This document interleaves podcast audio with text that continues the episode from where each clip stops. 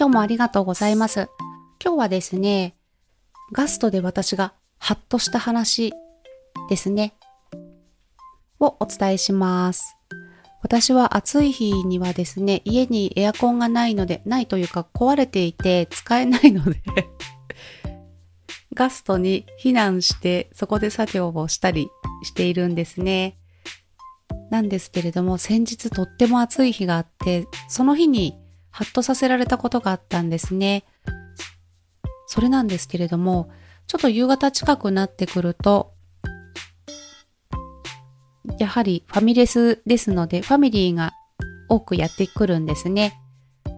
そして、それよりも前から、こう、私のように作業をしてる人っていうのはかなりいるんですね。まあ、田舎のファミレスになるので、こう、ファミリーが来ても席がいっぱい空いているという状況にはなるんですけれども、そんな中で、その暑い日に来たファミリーの中の子供がすごく、あの、騒いでるんですね。すごくわーわーキャーキャーな感じで、うわーって思ってたんですね。あの、近くの席のサラリーマン風の人は舌打ちとか打ってたんですけど。で、他のファミリーも来て、やはり小さなお子様がいるんですけど、そのお子様も、もうキャーキャーな感じだったんですね。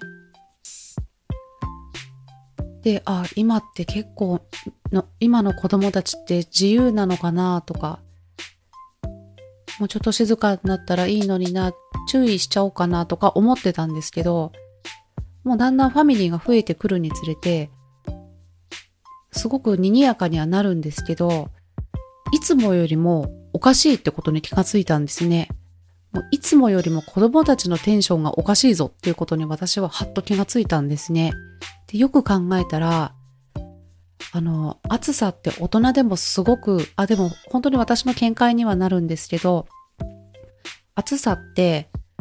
もう大人でもすごくダメージですよね。ストレスもすごいと思うし、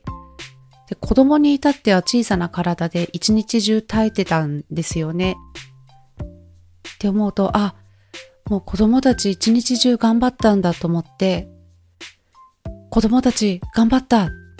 頑張ったよっていう風に、もうすごく、もうその辺の子供をなでなでしたり、ハグしたりしたくなったんですね。ですので、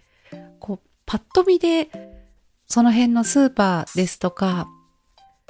どこかのお店とかでも、もうキャーキャーってなっちゃっている子供も、なんか本当はすごく自分は意識してないけれども、何かしらのこう、ストレスを抱えていたり、なんか必死なんだろうな、みたいな風に思ったんですね、私は。ですので、こう、表面的な、もうやっぱり自分中心というか、もううるさいなって思った時には、もう自分だったら静かにしてるのにみたいな、すごく自己中な考え方だったなと思って反省したんですね。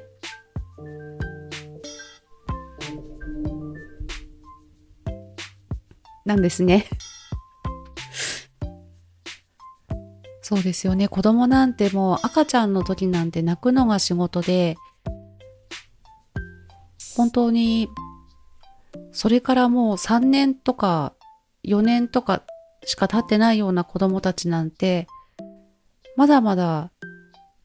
もうすごいストレスなんですよね。日頃の意識していなくてもいろいろな新しい情報が頭の中に入ってきて、夜にはもう脳の中で処理をしてとても大変なんですよね。大人の3年、3、4年と子供の3、4年って全然違いますよね。まあそんな感じで、ちょっと優しい気持ちになれてよかったっていうお話でした。まあでも、一応集中したかったので、あれですね、ガストにいるのにスタバの7月の作業音ですね、店内ミュージックのやつを聞いて、YouTube で聞いて、聞きながら